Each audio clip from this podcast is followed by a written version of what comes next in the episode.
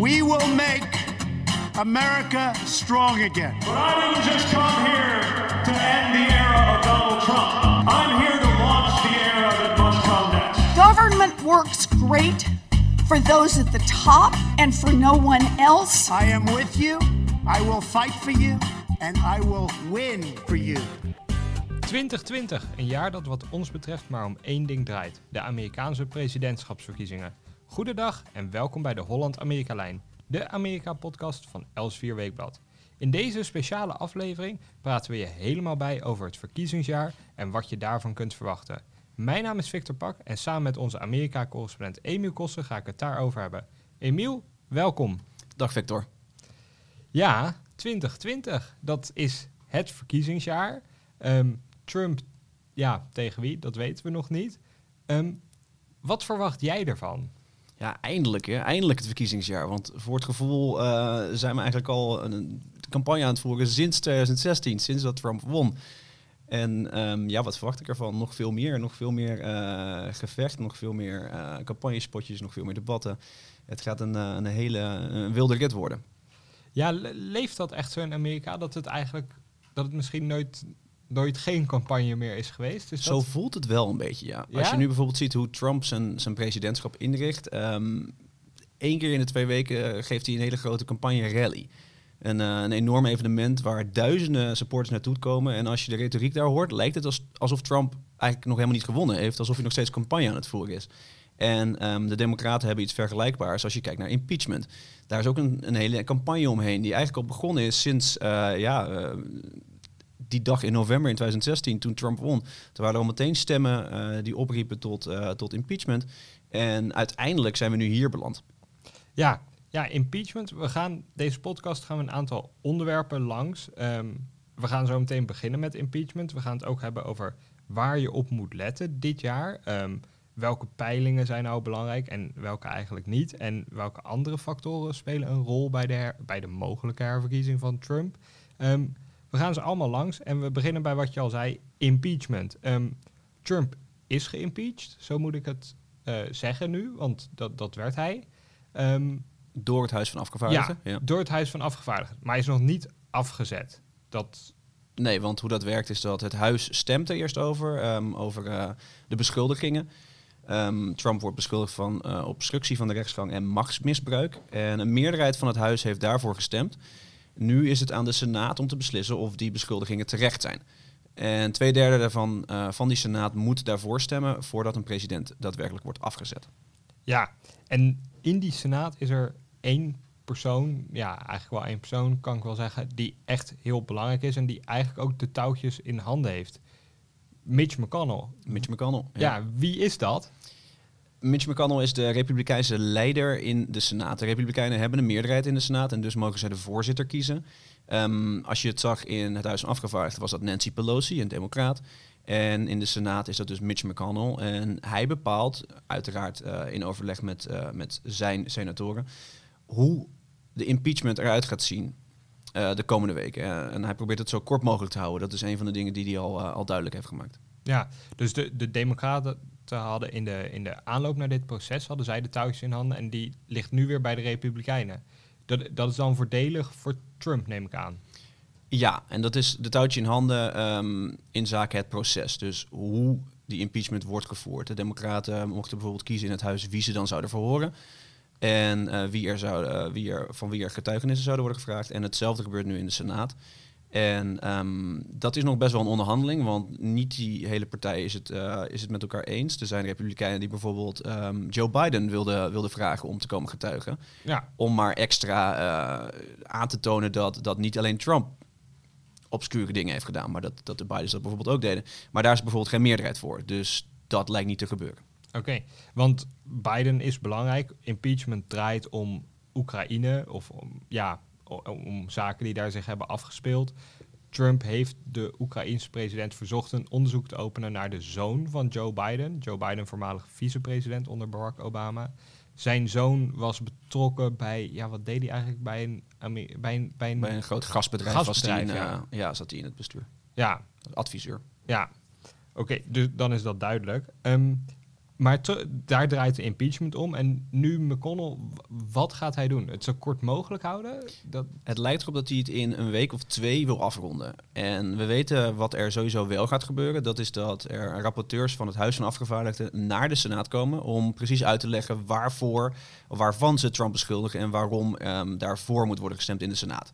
Dus dat gaan we sowieso zien. De vraag of er ook andere mensen komen om te getuigen, ja, daar, het antwoord daarop is vooralsnog nee. Maar als er meer dan 50 senatoren voor iets stemmen, dan kan het alsnog gebeuren. Dus het is, het is bijvoorbeeld net best wel opvallend dat eh, iemand als Rudy Giuliani, een, een hoofdrolspeler in de, hele, in de hele kwestie, nooit aan het woord komt. En het zou nog kunnen dat, eh, dat een aantal Republikeinse senatoren samen met alle democraten, een aantal Republikeinen, een paar democraten, meer dan 50, dat zij oproepen eh, tot, tot getuigenissen van, van iemand als Rudy Giuliani, bijvoorbeeld. Oké, dus het is een onvoorstelbaar proces. Uiteindelijk gaat het toch om verkiezingsjaar 2020. Wat maakt impeachment belangrijk daarin? Nou, in eerste instantie is het voor McConnell ehm, belangrijk om het niet te lang te laten duren, omdat het dan eh, gaat overlappen met de voorverkiezingen bij de Democraten. Eh, er zijn een flink aantal democratische senatoren die meedoen aan eh, de verkiezingen bij de Democraten. En die zouden dan ja, die zouden zichzelf in twee moeten splitsen. En dat is, eh, daar, daar wilden de Democraten niet aan. Daarom heeft het huis het redelijk snel afge- afgehandeld. En dat willen de Republikeinen in de Senaat eigenlijk ook niet. Oké, dus daarom zit er grote haast achter. Dat is, één, dat is één van de redenen, ja. Er Ja. zijn ook politieke redenen om het zo snel mogelijk af te wikkelen. Eh, Republikeinen denken dat Trump het toch wel overleeft. Ehm, dat is een reden om het snel af te wikkelen, bijvoorbeeld. Ja. Zodat het niet, niet tijdens de campagne die vanaf, ja, eigenlijk, ja, die is eigenlijk dus al van start gegaan zoals we aan het begin zeiden. Maar omdat dat ook, ja, dan, dan drukt het niet te ver door. Want uiteindelijk, ja, is het eigenlijk nadelig voor Trump, die impeachment? Is dat, is dat te zeggen? Dat is maar zeer, zeer de vraag. Ehm, als je naar peilingen kijkt, zie je dat ongeveer de helft van de Amerikanen voor is, onge- ongeveer de helft is tegen. En ehm, ja, dat, dat wisselt eigenlijk helemaal niet. Gedurende de maanden eh, blijft dat een beetje hetzelfde. Dus het is zo dat eh, ja, de twee groepen kiezers, links en rechts, zijn zo in hun eigen, in eigen kamp. Het is maar de vraag of impeachment heel erg, eh, heel erg veel impact heeft. We moeten natuurlijk kijken wat er gebeurt nadat de, de Republikeinen in de Senaat Trump vrijspreken. Want dat lijkt het scenario te zijn. Wellicht kan Trump dan eh, rond gaan lopen met een, ja, met een overwinningsbanner. Ja, een soort Ik ben- vreugdedansje. ja, ik ben vrijgepleit, ja. Ja, En ja, we weten natuurlijk niet hoe sterk dat, hoe sterk dat is. oké. En dat, dat is wel interessant. Linkse en rechtse ehm, analisten in Amerika die zeggen dat ook. Van het is wel een groot risico dat de democraten lopen. Want ja, de kans dat Trump hier echt wordt afgezet is klein. En ja, waarom zou je hem een overwinning gunnen? Ja, ja lastig. Ja. We weten het natuurlijk niet. Eh, dat is bij veel dingen zo eh, over het komend jaar. Dat is altijd lastig aan voorspellen. Ehm, wat we wel weten is een soort spoorboekje waar we op moeten letten. En dat ziet er eigenlijk als volgt uit. 3 februari gaan ze naar Iowa. Ehm, ben jij daar? Er is een goede kans dat ik, daar, eh, dat ik daarbij ben. Ja, en daar zijn een soort van verkiezingen. Dat werkt net anders. Het heet een caucus. Ehm, hoe, hoe, ziet, hoe gaat dat? Eh, kiezers gaan naar een plek toe, ehm, zoals een gymzaal, zoals een, een conventiehal. ehm, en daar, komen ze, daar mogen ze hun stem uitbrengen, maar dat is publiekelijk. Dus ze moeten zeggen, ik stem op zeg Bernie Sanders. En dan gaan ze in een hoek staan met andere mensen die ook voor Bernie Sanders stemmen. En dan is er een soort schifting en uiteindelijk eh, worden dan de mensen eh, geteld per groepje. En per, per zaaltje eh, wordt er dan de winnaar uitge, uitgeroepen. Ja, ehm, een soort primitieve manier van democratie. Ehm, Directe democratie kan je het zeggen. ja, ja.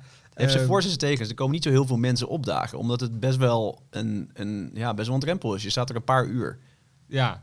ja, dan moet je wel moeite doen Dus om is- jouw kandidaat... eh, Precies, het is directe democratie, maar het zorgt er ook vaak voor dat de meer ehm, gepassioneerde eh, politieke volgers daadwerkelijk komen stemmen en dat heel veel mensen gewoon thuis blijven. Ja, en Iowa is belangrijk, want het is dus de eerste staat die zijn voorkeur mag uitspreken over eh, de democratische tegenstrever van Trump. Ehm, over welke democraat dat moet worden, hebben we in de eerste aflevering van de Holland-Amerika-lijn eh, heel uitgebreid gesproken. Dus luister dat vooral terug als je daar meer over wil weten. Ehm, daarna gaan we door naar New Hampshire, ehm, South Carolina en Nevada. En dan is het Super Tuesday voor de Democraten. Ik vind het een schitterend woord. Ehm, en jij zei tegen mij, dan weten we pas echt meer over wie je tegen Trump gaat opnemen. Ja, de oude politieke waarheid is dat Iowa en New Hampshire heel belangrijk zijn, omdat zij ehm, een beetje de standaard zetten. Als, als één kandidaat beide voorverkiezingen wint, dan is dat een, goede indicator voor de rest van de voorverkiezingen. Maar er zijn nu zoveel kandidaten dat de druk ehm, vooral ligt op Super Tuesday, 3 maart. Want dan gaan 14 staten tegelijkertijd naar eh, de stembus. Dat is 33% van alle eh, delegatieleden. Die, die worden op die dag worden die verkozen. Dus stel dat, ehm, stel dat Joe Biden het daar heel goed doet, dan zou dat wel eens eh, doorslaggevend kunnen zijn, die dag. Oké, dus op 3 maart weten we meer over de, de richting die de Democraten in gaan slaan. Ehm, uiteindelijk wordt dat bepaald eh, op de conventies. Je noemde het net al, delegatieleden. Ehm, tijdens alle voorverkiezingen eh, verzamelen kandidaten voor het presidentschap delegatieleden. En ja, eigenlijk moet je zorgen voor een meerderheid of iets meer dan daalt gekwalificeerde meerderheid. Ehm, en die stemmen nog één keer op een conventie. Daar ga jij ook naartoe, heb ik gehoord. Zeker. Ehm, en daar wordt bepaald dan, ja, voor de Republikeinen is, is het al bekend, het wordt Trump zeer waarschijnlijk. Voor de Democraten hebben we ei- dus nog geen idee. Ehm, die worden daar geïnaugureerd als kandidaat, kan ik het zo omschrijven? Ja, gekroond eigenlijk, ja. Ja, gekroond. Ja, En dat is, dat is, niet, dat is een soort een, meer recente ontwikkeling. Ehm, vroeger gebeurde het nog wel eens dat het niet helemaal duidelijk was welke kandidaat de meeste eh eh, gedelegeerden eigenlijk achter zijn naam had. Dat is tegenwoordig vaak niet meer zo. De kans is klein dat we alle 50 staten afgaan en kijken wie daar die voorverkiezingen wint. Meestal als ze naar een, eh, naar een x-aantal staten hebben alle andere kandida- kandidaten zich teruggetrokken. En weten we dus automatisch wie er wordt gekroond tijdens die conventies. Ja, oké. dus dan... en Vandaar, dan- vandaar dat 3 maart ook zo belangrijk is, omdat dan 13 staten tegelijkertijd gaan. En dat kan opeens eh, ja, iets forceren. Ja, en de, die conventies zijn belangrijk om te benoemen in juli voor de Democraten en in augustus voor de Republikeinen, geloof ik. Ja, er zit altijd een paar weken tussen. Ja, en eh, de Democraten die doen het, ik vond het wel in een symbolische eh, staat, of, of stad eigenlijk, maar het staat symbool voor de staat. eh, Milwaukee in Wisconsin. Ehm, ik zag al huigen, ja, ik zag al grapjes op Twitter in ieder geval over, oh, de Democraten doen nu opeens wel Wisconsin aan. Waarom doen ze dat? Nou, in 2016 eh, won Trump er. En dat was een, eigenlijk een hele grote verrassing. ehm, want daarvoor, je kan het lijstje afgaan. Obama won makkelijk in Wisconsin twee keer. John Kerry won in, won in Wisconsin. Al Gore won in Wisconsin. En toen won opeens Trump. En dat kwam ten dele omdat Hillary Clinton nooit campagne heeft gevoerd in de staten. Ze ging er gewoon vanuit dat ze zou winnen. Trump ging er wel heel vaak langs. Ja, en die won dus. En dat zit de Democraten nog steeds eh, ja, diep. En dat is een van de redenen waarom nu de conventie in Milwaukee wordt gehouden. Om, om kiezers daar te laten zien, wij vinden jullie wel heel belangrijk. Ja, duidelijk. Ehm, ja, en dan eigenlijk vanaf eh, augustus is het dus, ja, da- dan, het is nu misschien dan al campagnetijd, maar dan is het echt ja, een soort sprintrace of gewoon, ja, marathon is niet echt. Het is meer gewoon keihard naar de, ja, de eindstreep en die ligt op eh 3 november 2020. Maar daarvoor hebben de Republikeinen nog eerst in, in North Carolina, in Charlotte, hun feestje. Ja, dat is in augustus, toch? Ja. Oké, ja. Dat is ook interessant. North Carolina is een staat die bekend staat als republikeins. Maar ehm, er is een grote instroom van jonge mensen, van linkse mensen. En die staat wordt langzamerhand wat minder rood, wat meer paars. En dat is misschien een van de redenen dat de republikeinen daar een conventie houden. Oké, allebei de partijen maken dus echt tactische keuzes over waar ze die conventie doen. Dat komt ook, zo'n conventie is niet één dag in een eh, lokale gymzaal. Het is vaak een heel groot spektakel van een week ongeveer. Ja. Waarin heel de partij, alle topstukken, functionarissen, die komen naar die stad toe. eh, in een grote, ja, Meestal huren ze een grote arena af, Ja. iets in die richting. En inderdaad, alle grote ehm, kopstukken van de partij die komen een speech houden. Ja, en nou, oké, dan doen de Republikeinen dat in augustus in, eh, in eh, North Carolina. En dan, ja, dan gaat het dus echt beginnen, de, de campagne. Dan zijn de twee kandidaten bekend. Eh, nu weten we er waarschijnlijk dus al één, Trump. Ehm, waar, ehm, waar, waar moeten we op letten in die campagne? Wat zijn de, ja, wat zijn de belangrijke onderwerpen die, waarvan jij vermoedt dat ze gaan spelen? Nou, ik zou allereerst iedereen adviseren om uh, niet te veel aandacht uh, te besteden aan de, de peilingen die uh, nationaal worden, worden afgenomen. Wat we eigenlijk al zien sinds 2016 is dat um, een meerderheid van de Amerikanen tegen Trump is. Dan zou je zeggen dat betekent dan dat hij de verkiezingen gaat verliezen, maar dat is dus niet zo. Omdat in Amerika per staat gaat. Um, je krijgt kiesmannen per staat. En in swing states doet Trump het eigenlijk best wel aardig. En dat is precies wat er in 2016 gebeurde. Toen won hij een handvol swing states waarvan niemand uh, had verwacht dat hij ze zou winnen. En toen won hij dus uiteindelijk ook het presidentschap. En zoiets kan dit keer weer gebeuren. Dus landelijke peilingen, uh, waar misschien 55% zegt we zijn tegen Trump, die zijn niet zo heel veel waard. Oké, dus het, dat is gewoon hoe het, hoe het spelletje werkt, zeg maar. Het gaat niet om wie er het meest stem haalt. Uh, Clinton had er zo'n 3 miljoen, 3,5 miljoen meer dan Trump. Dat is leuk, gefeliciteerd, maar je wint er niks mee. Het gaat er volgens jou om dat in, in die swing states, um, dat je daar de, als overwinnaar uit de, uit de bus komt. Dat daar de meeste mensen op jou stemmen. Um, maar die swing states, die, die zijn nogal variabel, uh, geloof ik. Jij hebt er zes beschreven, als geloof ik? Ja, er zijn er zes die, um, die Trump allemaal won. En uh, als hij herverkiezing wil, wil winnen, dan moet hij die zes weer winnen. Dat zijn uh, Pennsylvania, Wisconsin, Florida, North Carolina, Arizona en Michigan.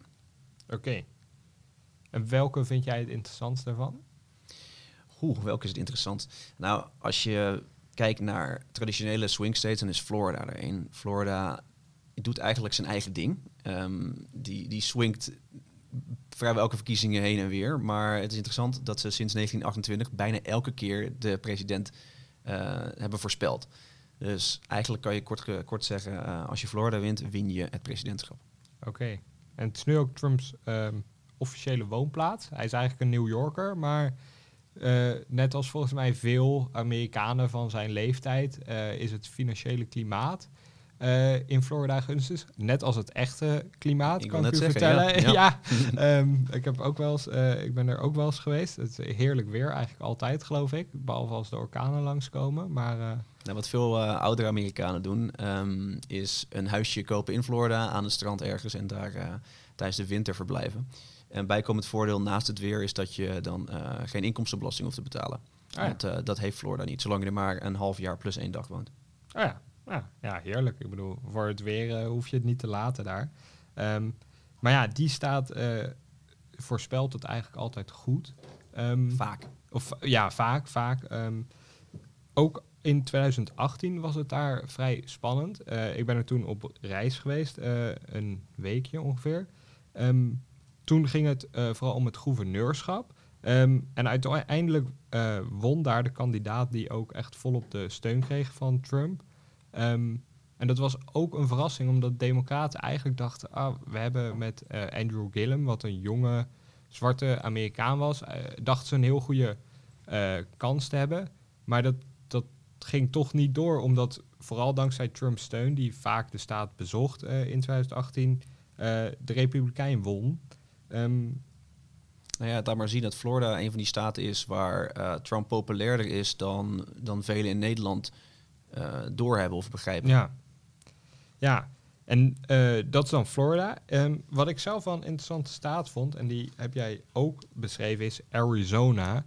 Um, ja, wat kan je over die staat vertellen, behalve dat de Grand Canyon er ligt? Want er wonen niet bijster veel Amerikanen, zo'n 7 miljoen geloof ik. Um, John McCain komt er vandaan, uh, de tegenstrever van Barack Obama in 2008. Um, het is een woestijnstaat die ook die dezelfde um, beweging kent volgens mij als North Carolina. Het wordt langzaamaan democratisch. Volgens mij komt dat ook door uh, demografische ontwikkelingen. Um, er zijn heel veel Latino's daar. Die stemmen toch iets sneller op democraten dan op uh, republikeinen. Um, wat vind jij, wat verwacht jij dat zo'n staat gaat doen? In 2018 koos het voor het eerst sinds heel lang tijd voor een democratische senator. Is 2018 daarmee een gidsjaar? Of is dat, hoe, hoe moeten we dat duiden? Ja, dat is moeilijk te voorspellen. Ehm, Arizona is nog steeds een rode staat. Nog steeds zijn er meer uh, kiezers die zich uh, beschrijven als republikein dan als democraat. Het is wel zo dat er meer onafhankelijke kiezers zijn. En die kunnen natuurlijk uh, ja, voor beide partijen kiezen. En het klopt dat er, dat er steeds meer Latino's zijn. En um, ja, de vraag is dan of die komen opdagen bij de, bij de verkiezingen. En dat is vaak genoeg gebleken dat, dat het opkomstpercentage onder Latino's een beetje tegenvalt. Maar als democraten ervoor kunnen zorgen dat, uh, ja, dat die mensen wel komen, ja, dan, dan, dan hebben ze een, op zich een kans om, om Arizona te winnen. En John McCain is interessant daarbij. Uh, John McCain is de oer-republikein, een van de bekendste republikeinen uh, van de afgelopen decennia. En een grote ster in Arizona. Het probleem is dat Trump en John McCain totaal geen goede band met elkaar hadden. gingen rollend over straat. En um, John McCain is, is sindsdien overleden. Maar zijn vrouw, die mengt zich nog steeds in het publieke debat. En die is een grote tegenstander van Trump. Dus dat kan nog een interessante, kan een interessante rol spelen. En zij voorspelt ook dat uh, de Democraten uh, haar staat gaan winnen. Oké, dat is een uh, interessante voorspelling. Eén die ik niet durf te doen. Maar interessant gaat het wel worden. Um, uiteindelijk, ja, Trump moet al die, al die staten, Arizona, Florida, winnen. Omdat dat is, dat is eigenlijk zijn enige pad naar de overwinning, zeg maar. Als nou ja, wat je zei, Hillary Clinton won um, veel meer stemmen dan Trump. Dus als je het, als je het landelijk, landelijk ziet. Dus Trump moet op een bepaalde manier, uh, bepaalde manier die, uh, ja, die hobbel overkomen. En dat is door slim een x aantal swing states te winnen. Ja, ja. oké. Okay. Um, ja, en hoe win je swing states? Um, in het geval van Trump is het uh, vooral uh, heel veel aandacht geven aan je kiezersbasis. De kiezers die hem in 2016 hebben verkozen, die wil hij opnieuw trekken. Vandaar ook al die campagne-rallies. Ja. Um, pas nog in Michigan. Want al die campagne-rallies zijn in die swing states, zeg exact, maar. Ja. Trump uh, gaat nooit naar California, waar het vrij links is, zeg maar. Vrijwel nooit, nee. Uh, uit mijn hoofd, de laatste twee campagne-rallies waren in Michigan, um, in het midden van, uh, van de fabrieken die, die cornflakes maken. Typisch okay. Trump-gebied. En daarvoor was het in Hershey, Pennsylvania, waar de chocola wordt gemaakt. Dus hij gaat naar het industriële Midwesten, wat dat betreft. Ja, oké. Okay. Dat is zijn, dat is zijn campagne tactiek, kan ik dat zo omschrijven, naar de staten gaan die voor hem cruciaal zijn. En daar dan ook nog eens de gebieden uitzoeken waar jouw kiezerspubliek zit. Ja, ik sprak onlangs met uh, Trumps campagneleider, Brad Parscale. En ja, dat is eigenlijk wat hij zei. Uh, wij gaan niet winnen door nieuwe kiezers te trekken. Wij gaan winnen door onze kiezers daadwerkelijk naar die stembus te krijgen. En een van de manieren hoe je dat doet is door er zo vaak mogelijk heen te gaan. Um, een andere manier hoe je dat doet is door je retoriek heel erg scherp te houden. Dus we kunnen van Trump meer aanvallen verwachten, uh, meer retoriek over immigratie verwachten. Um, om maar uiteindelijk al die Trump-fans uh, naar, de, naar de stembus te krijgen. Dat is trouwens niet, niet per se een makkelijke opgave. Hij won met heel weinig uh, stemmenverschil in staten als Wisconsin. En het is best wel een, een, een lastige collectie kiezers. Uh, je hebt het over boeren in Wisconsin, je hebt het over mijnwerkers in West Virginia, je hebt het over fabriekswerkers in Pennsylvania, maar je hebt het ook over uh, de traditionele welvarende republikeinen in de voorsteden. Ja. En ja, die moet hij wel allemaal bij elkaar zien te, zien te scharrelen. Dus hij heeft een heel beperkt bereik. Of ja, hij heeft gewoon een, een harde kern en daar, daar is hij echt van afhankelijk.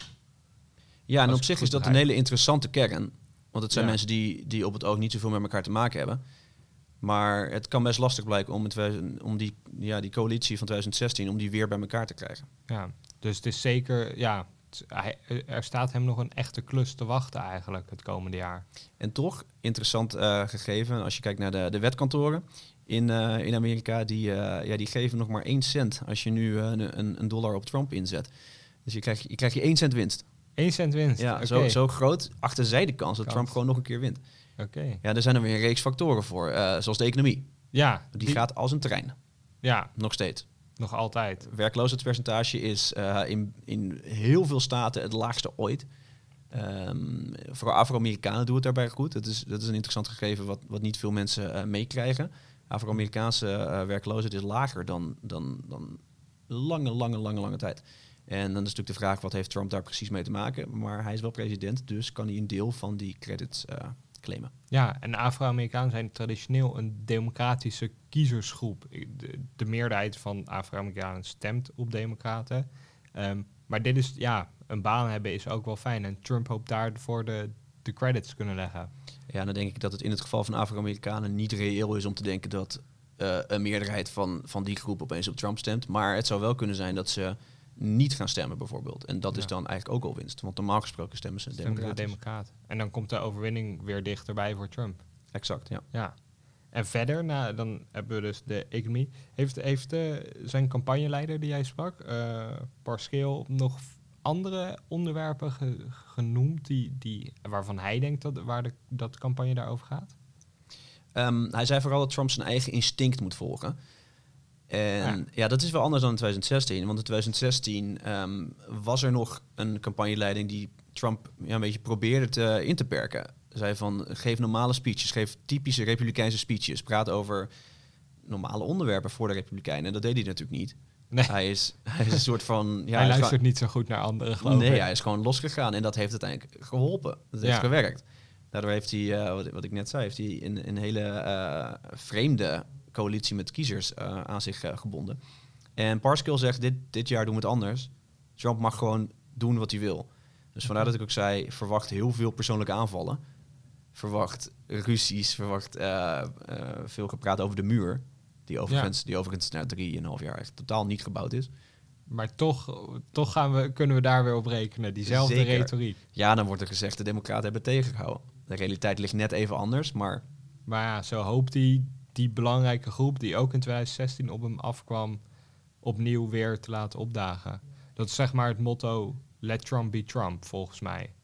ja, ik denk dat je het zo wel kan, eh, kan beschrijven. Ja. Ja, oké. En dat is natuurlijk ook wat, wat veel van zijn fans verwachten. De grote Ja. vraag is, eh, bij, bij mijn werkers werkt dat, denk ik. De grote vraag is wat, eh, wat de traditionele republikein doet. Ja, heeft hij zin in Ja, nog- die in een voorstad woont in Virginia. Die, die een groot huis heeft, die eh, ja, welvarend is, hoog opgeleid. Kijkt die naar Trump en denkt die, die kiezer... ja, dit is, dit is wat ik nog vier jaar wil aanhoren. Ja, ja de, lastige, lastige vraag. Ik weet niet of ze daar zin in hebben. Ligt, denk- ligt natuurlijk ook aan, aan wie de democratische kandidaat is. ja, Stel dat je Bernie Sanders tegenover zet, dan denk ik dat die kiezers in principe in grote getalen op, op, op de republikeinse kandidaat Ja. stemmen. Op welke republikeinse kandidaat dan ook. ja. ja. Maar goed, het, is, het kan heel anders lopen als je een andere democraat hebt die eh, die, die nominatie pakt. Ja, en verder is het, eh, ja, de economie draait goed. Verder is er ook niet zo veel dat een herverkiezing, denk ik, in de weg staat. Want impeachment, waar we het over hadden, ja, waarschijnlijk is het snel afgerond in het nieuwe jaar. Ehm, en ja, er is geen grote oorlog echt gaande. Ehm, Dat is altijd, ja, buitenlandbeleid is altijd een soort, soort van joker tijdens een verkiezingsjaar. Ja, Want er, elk moment zou er iets kunnen gebeuren. We hebben nog steeds Noord-Korea, dat, eh, ja, waar van alles gebeurt. Met rakettesten. ehm, en Trump heeft beloofd daar iets aan te doen. Stel dat, dat, eh, ja, dat er toch iets, toch iets barst in die relatie eh, tijdens het verkiezingsjaar, kan dat impact hebben. We hebben Iran, dat een, eh, een zeer onvoorspelbare factor is. En ehm, dan is er ook nog China, waar een, een handelsdeal mee wordt onderhandeld. Dus er zijn, er zijn wel dingen in het buitenland die invloed kunnen hebben. Dat is, dat is een oude politieke waarheid. En stel dat dat gebeurt in, in de zomer, dan kan dat eh, de rest van de verkiezingen, uh, verkiezingsrace beïnvloeden. Ja, en de befaamde Oktober Surprise. Ehm, dat was afgelopen keer, dacht ik eigenlijk, eh, was het het filmpje van Grab 'em by the Pussy, ehm, wat de Washington Post publiceerde. Ja, misschien Ehm, handig om even te zeggen wat Oktober Surprise is. Ja, nou ja, dat is een soort, ook een campagnewet, waar, maar voor mijn gevoel, die ik, die ik alleen echt aan 2016 aan evenementen kan toeschrijven. Eh, maar dat is een campagnewet dat er in oktober, de maand voor de, voor de Amerikanen naar de stembus gaan, gebeurt er iets. Een soort scoop. Ja, een onthulling, een gebeurtenis die heel de verkiezingsrace op zijn kop kan zetten. En wat ik dus wilde zeggen was dat in, in 2016 dacht ik, dat is dat filmpje van Trump, eh, waarin hij dat zegt, heel vooral on- onvriendelijk. Ehm, Boze was- republikeinen. Ja. ja, men- Paul Ryan eh, heeft Trump toen dat weekend nog ehm, teruggetrokken van een uitnodiging voor een belangrijk event. Hij dreigde echt te zeggen van Trump, je moet nu van het ticket af. We willen je niet meer als republikeinse kandidaat. Dat is allemaal niet gebeurd, zoals we weten. Ehm, ze dreigden hem echt te laten vallen. Maar uiteindelijk was dat niet eens de oktober surprise. nee, dat werd- was eh, Jim Comey. Ja, Ja. die, de FBI-directeur, die, die eh, onthulde het onderzoek naar de e-mails van Hillary Clinton, eh, de tegenkandidaat toen van Trump, te heropenen. En daarmee alles weer om Clinton en haar, ja, En een paar dagen later weer te sluiten met geen, eh, ja zonder... met geen nieuw bewijs. Ja. Maar de, de verkiezingen stond al op zijn stelte om de zaakjes van Clinton. Clinton heeft gezegd, dat heeft mij de kop gekost toen. Ehm, Ja, het zou kunnen. Dat weten we natuurlijk nooit. Maar er Nee, waren dat- inderdaad een flink aantal eh, verrassingen in oktober. Ik vraag me af of dat dit keer eh, weer gaat gebeuren. Aangezien kan er zoveel, ja, er, er zoveel eh, onthullingen over Trump naar buiten komen. Ehm, bij veruit het grootste deel ervan halen, halen kiezers een beetje hun schouders op. Kijk maar wat er gebeurt in Oekraïne. Ja, ja. We gaan het zien of die eh surprise er komt. Ehm, jij rekent er niet echt op. Nou ja, je weet natuurlijk ook niet wie, eh, wie de democraat is die er tegenover staat. Als Nee. het, eh, stel dat het eh Mayor Pete is, ja, dat is nog een, eh, een ongeschreven blad. Daar kan nog een hele hoop, eh, hele hoop over naar buiten komen. Ja, Stel dat Joe Biden is, dan is dat misschien wat moeilijker, want die, eh, die kennen we eigenlijk wel door en door. ja, duidelijk. Ehm, dan was dit hem zo, het spoorboekje voor 2020. Het wordt een spannend jaar. Ja, missen we nog iets? Een, een halte, een station, ehm, wat we onbenoemd hebben belaten? Ik geloof het niet. Nee. Oké. Nou, hartelijk dank voor het luisteren dan naar de speciale aflevering. Ehm, laat vooral weten wat u ervan vond. Ehm, bijvoorbeeld door een recensie achter te laten of te mailen naar victor.pak.elsweerweekblad.nl. Ehm, wilt u nou meer podcasts van Elsweer Weekblad horen? Abonneer u dan op uw favoriete podcast-app op Elsweer Weekblad. Ehm, de volgende keer zijn wij er gewoon weer met een normale aflevering. Waar dat over gaat, weten we nu nog niet, maar dat hoort u dan. En graag tot de volgende keer.